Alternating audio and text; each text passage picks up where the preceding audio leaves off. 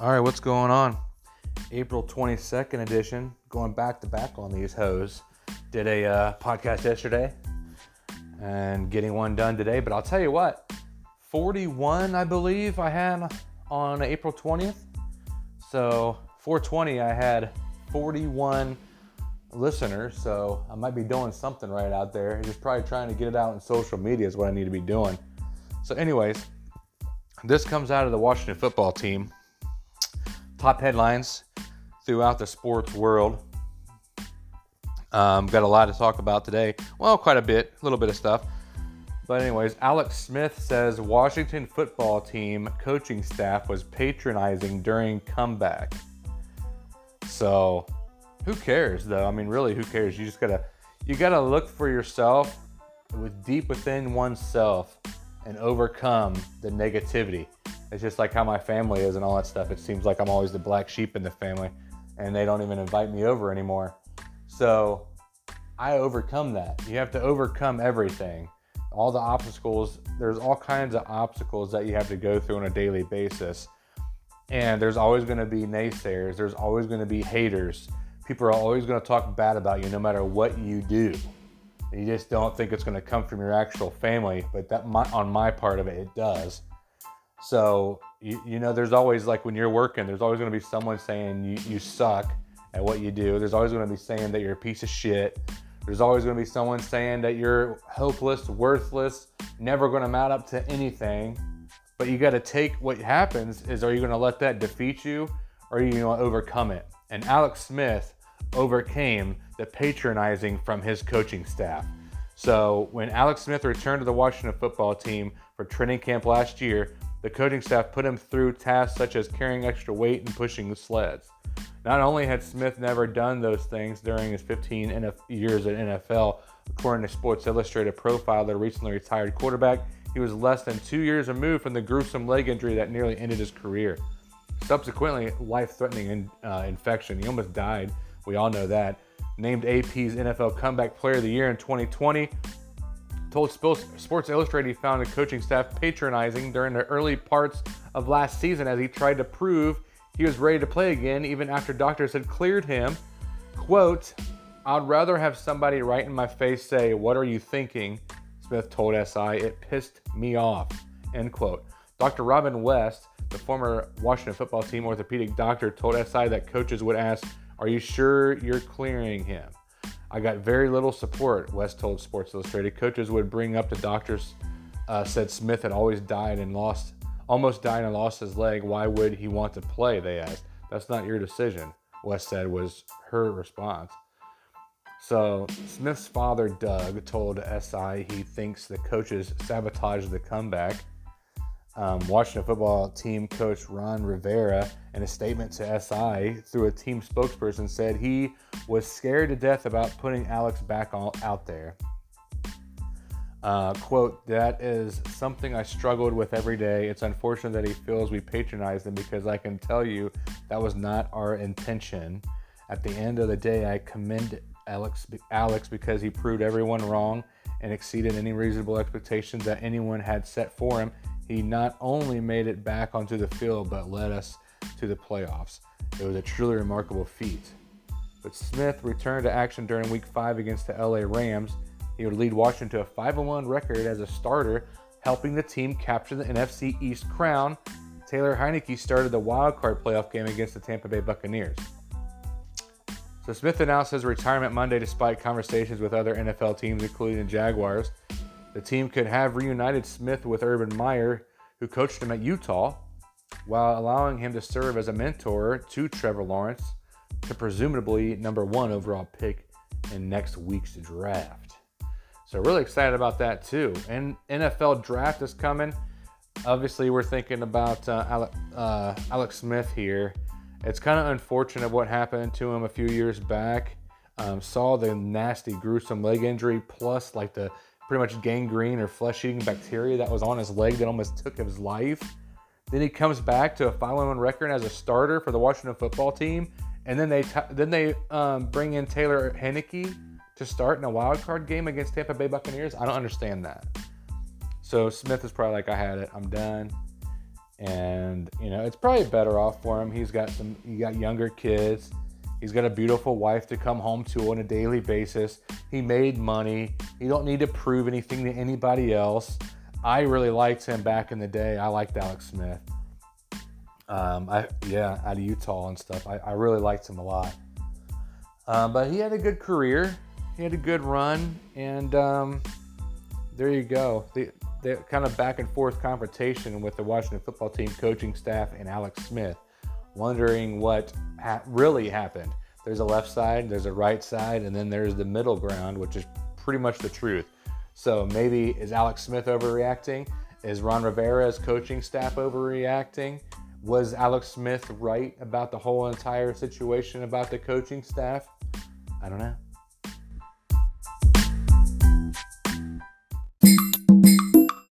So we got a red hot uh, MLB baseball team that is kicking some ass right now. And no, it's not the Cincinnati Reds because we were kicking ass there for a second. Seems like we lost like six in a row because we were nine and one or eight and two or something like that in the very beginning, and now we dropped some or nine and eight. I think we lost last night as well. My buddy out there, Jeremy, what's up, dude? He was out there with his girlfriend, fiance. I don't know if they're married. Maybe they're married. I don't know. I have no clue but they have a house together and stuff, doing a really good job. He has a little boy. He's a cute little boy. So just giving him props. Went to the Great American Ballpark yesterday. I'm sure they had a great time. Saw the pictures on Snapchat, dude. It was pretty sweet. So I just want to give a shout out to him. Uh, shout out to all the other people that are the Reds fans. Baby Cincinnati, big red machine since back in the 70s, 76. But anyways, I think that was the last. No, I think we went back in the 90s. I think when Griffey Jr., I believe, 2000 or something like that. But um, anyway, I got all kinds of messages going on, and I can't edit what I want to edit. But excuse me. This is coming out of Oakland, actually. The red hot Oakland Athletics on 11 game win streak. Here's why MLB team has been so good. So the Oakland Athletics have lived an entire season in less than a month uh, a franchise notorious for slow starts and hot streaks compressed that lifestyle into a record setting 20 day stretch during which it made history. Became the first team to lose uh, its first six games and then win 11 in a row at any point in the season, according to Stats, uh, Stats Inc. That the A's endured that low and uh, enjoyed that high in nearly consecutive fashion. They beat the Dodgers for their first win on April 7th, lost the next day to Houston, and haven't lost since. So Talk about a complete flip of a script, A's manager Bob Melvin said of a club that got outscored 50 to 13 and starting 0 6. Melvin's squad is still just halfway to the franchise record of 20 consecutive wins set by the 2002 Moneyball A's, who's famously started slowly 20 and 25 at one point before catching fire. So it's the pitching, it's the pitching stupid, it says. In a typical season, it takes well more than a month for a sample size to settle in. And it's definitely far too soon to project that the A's rotation will shake out of the next five months, particularly after the stunning aberration that was 2020. So yet the about face of Oakland starters early on has been startled. Startling, startling. I ain't never been to Oakland though. I'll tell you that much. Um, fifth year starter Cole Irvin, who came into the year with a 6.75 ERA in 19 games of Philadelphia, shook off two ugly starts to shut out the Tigers over six innings in his last time out. Only number one starter Chris Bassitt has been consistent thus far, leaving open the question of which sample truly represents how good the A's rotation may be. So Matt Chapman and Matt Olson have been largely joined at the hip during their time in Oakland, uh, which the club facing a de facto, I'm, I'm just reading this 2023, uh, theoretically open a new ballpark and hopefully re-sign one or both of their corner infielders but the Chapman has long been considered MVP caliber. Um, old guy rules. It says no one has ever considered the waters of the San Leandro Bay restorative, restorative, yet the undistinguished waterway that could blah blah blah blah. Who cares? But so red hot Oakland A's looking pretty good. I haven't watched a single game this year of any baseball team, and I really am sick to my stomach about it because I want to watch the Cincinnati Reds. But alas, I am in Madison, Wisconsin, and we don't have local t- channels. And if we did, it would not have uh, the Cincinnati Reds on it, unfortunately. So, red hot A's.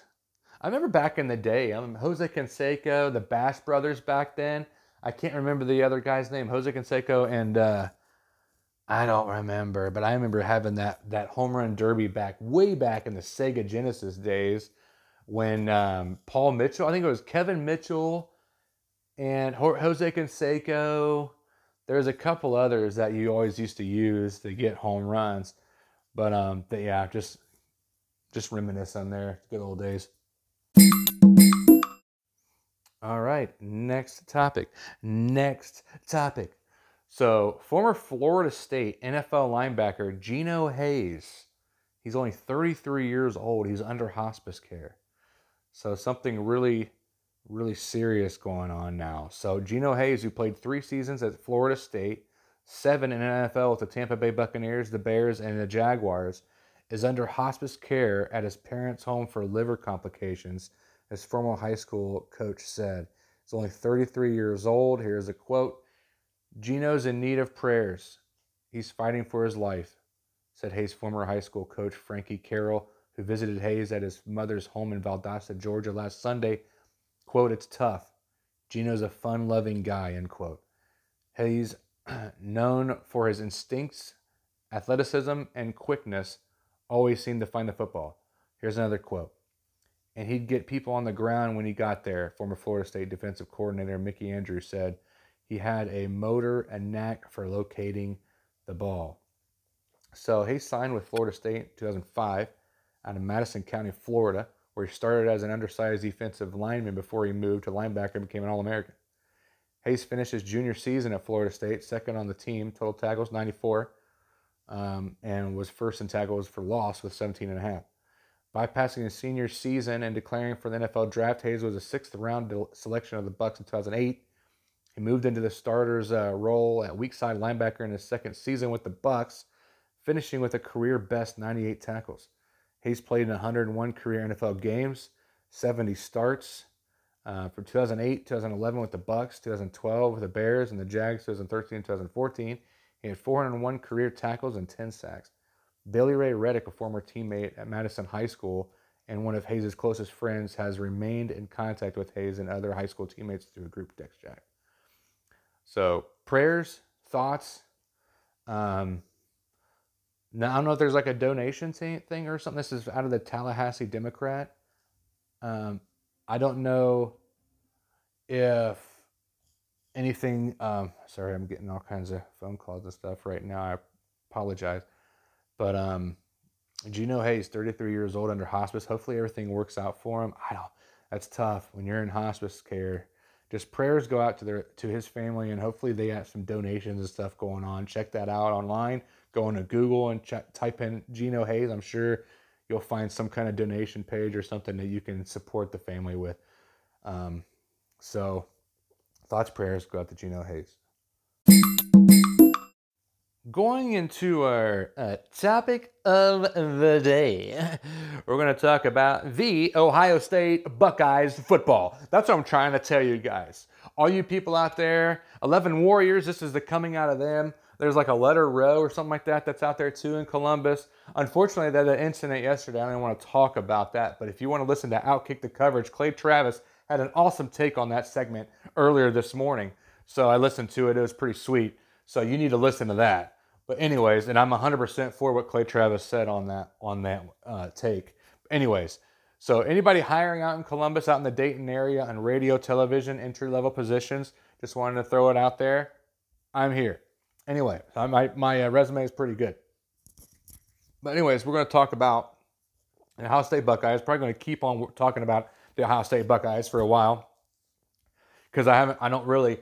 Um, my my number one podcast that's on my Anchor app is Ohio State Buckeyes football. So we're going to keep drilling Ohio State Buckeyes football until we get some followers and all this stuff. Like I told you guys on the YouTube, the Anchor app actually get pays me. So I actually have money in the slot thing to I can send it over to my uh, bank account because it's already set up into there. So YouTube isn't doing that for me. So I'm probably just going to keep focusing on some podcasting. It's also easier for me to do some uh, talking on here because I can look up different articles and stuff like that as I go and as I talk. So that way I don't sound like a freaking moron. But anyway, 11 Warriors here. Where Ohio State's position battles stand coming out of the spring practice. We talked about yesterday the top performers of the spring game.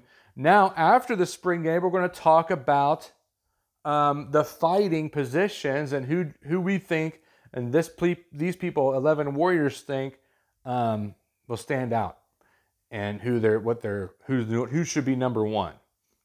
Um, so I can just roll scroll down this article here. So like we said yesterday, there was like twenty thousand fans or so there at the game.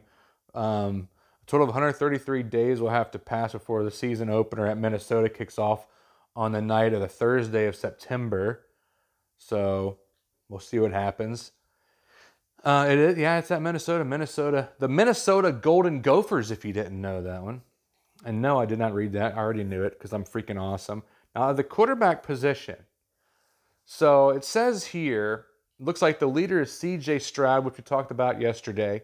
And uh, I know Coach Ryan Day is really, really thinking highly of this guy. But contenders are Kyle McCord and Jack Miller. Um, congratulations to Day. If the goal was to say literally nothing publicly about any of these three or tip his hand even slightly, he succeeded. So they're going to let him battle it out. Ohio State will take the quarterback competition into the preseason, as expected. Stroud appeared to ascend to number two quarterback status behind Justin Fields last year as a true freshman. So 16 to 23, 190 yards, two touchdowns in a spring game. We talked about that yesterday. Coming out of the weekend, McCord would seem to be the biggest threat to Stroud as somebody who could open the season as starting quarterback. He has arguably the best package of physical tools, including exceptional arm.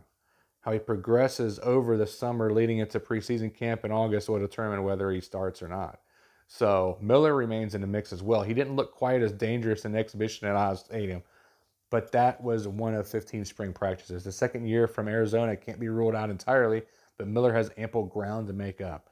Now let's take a look at the running backs. This is a good controversy. I remember um, on the way to Madison, Wisconsin a few months ago that they were having a big Ohio State controversy talking about, well, at least the podcast I was talking to was talking about it um, with Master Teague and uh, TreVeyon Henderson.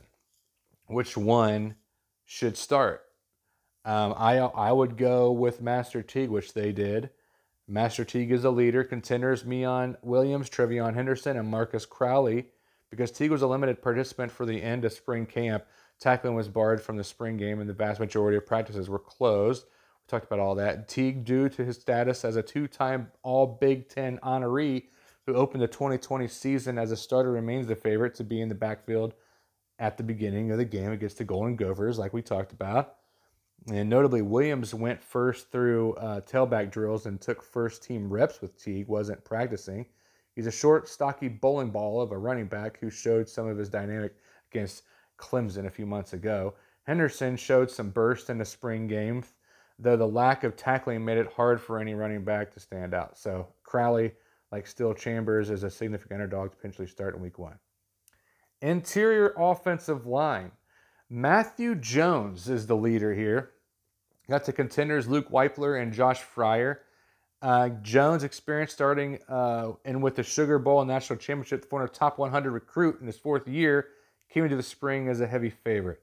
Uh, Strudwawa, Strud, I don't even know how to say his name. Forget that. Jones and Wypler are the top two contenders to join Thayer Munford, Nicholas Petit Frere, Johnson, and Miller in the starting lineup. So here's the bullet package we were talking about yesterday. Remember the Ronnie Hickman standout? He's a contender, but the leader is Craig Young. Craig Young is the bullet guy, Ronnie Hickman, and Kourt Williams. Officially, the bullet is back. Both Young and Hickman had it listed beside their names for the spring game. To call Young, the leader, might be a stretch. In reality, he and Hickman are close to, de- to dead even in the eyes of those outside of Woody Hayes Athletic Center. So Young has repped at the bullet, a hybrid linebacker safety spot after spending the previous two years as a strong side linebacker in Ohio State scheme. Six foot three, 228 pounds. He's been viewed as an athletic specimen uh, under Urban Meyer. Uh, for either Young or Hickman, winning this job will mark a huge moment in their respective careers. Slot corner. Slot corner, Lathan Ransom. Lathan Ransom is the leader, and Marcus Williamson and Cameron Martinez are contenders. Williamson is the incumbent, but he's not the favorite to start a slot cornerback anymore. Uh, not after Ransom's last season ascent as a true freshman that he carried into the offseason. Second year defensive back from Arizona is talented enough that Day has been gushing about him since he stepped foot on the campus. 6'1, 200 pounds, entered the program as a safety. He's a different physique than both Williams and Martinez, each of whom are 5'10 and way less. Williamson, a fifth year, said he's played more traditional slot corner this spring rather than the part slot corner, part second safety role he played uh, last year. How Martinez fits in the picture and whether he could actually start in week one remains a question. Let's look at the outside corner. Cameron Brown is a leader. Ryan Watts, Tariq Johnson, Jean Cavazos. Cavazos. Uh, there, it, there wasn't much of a battle at this position this spring for a simple reason. Brown wasn't practicing. He remained sidelined after tearing his Achilles. So because he was in the rotation before his injury in 2020, he's expected to start opposite Sevyn Banks. So he claims to run a 4.340, uh, six foot tall. Still, Brown isn't his established starter, which opens up an opportunity for others if they prove they deserve that spot. So Watts picked off a Miller pass in the spring game. He looks uh, the part 6'3", six, uh, 200 pounds. Played only 28 snaps as a true freshman, including none in the postseason, which he could unset Brown for the starting gig. The uh, same can be said for Johnson and Cavazos. A lot of this position battle depends on how Brown looks once fully healthy. So there you have a little bit of some position battles at the Ohio State Buckeyes. Really looking forward to the season opener against the Minnesota Golden Gophers. Hopefully, we will have a full hopefully all these mask mandates will get taken away and we'll be able to have a full like texas is doing right now there's a couple other states that are doing the same thing full games that would be freaking sweet boys. All right now we're in, entering the end of the podcast and i like to end up with something funny. I had a lot of different types and emotions this on this podcast. Some sad some angry now some funny. So like I always do, dad jokes of the day. There was like some kind of wait till I get a laptop and you're going to think that I'm freaking the best in the world at all this because I can, I'm an editing machine. I just don't have anything to edit off of. Here we go. Dear Math, grow up and solve your own problems. what did the janitor say when he jumped out of the closet? Supplies. have you heard about the chocolate record player? It sounds pretty sweet. Oh man. What did the ocean say to the beach? Nothing. It just waved. yeah, bazinga! And here's the last one. Everybody, drum roll. The very last dad joke of the day. Why do seagulls fly over the ocean? Because if they flew over the bay, we'd call them bagels. Wow, that was freaking stupid. Freaking stupid. Anyways, there you go. There you have it.